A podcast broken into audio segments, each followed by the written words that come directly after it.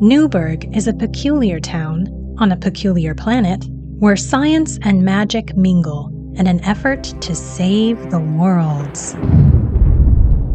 If it doesn't destroy itself in the process. We're definitely not in the Milky Way anymore. What in Bart's bearings was that? All I saw were two big feet. It had no upper half. It ended at the torso, Cheryl.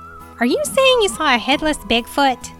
Listen in as big-footed monsters and vindictive fairies go head-to-head with Earth's top scientists and sages.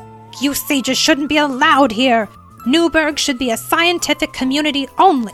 It's a town where every day is sure to make history, at some point in the future. The Future History of Newburg.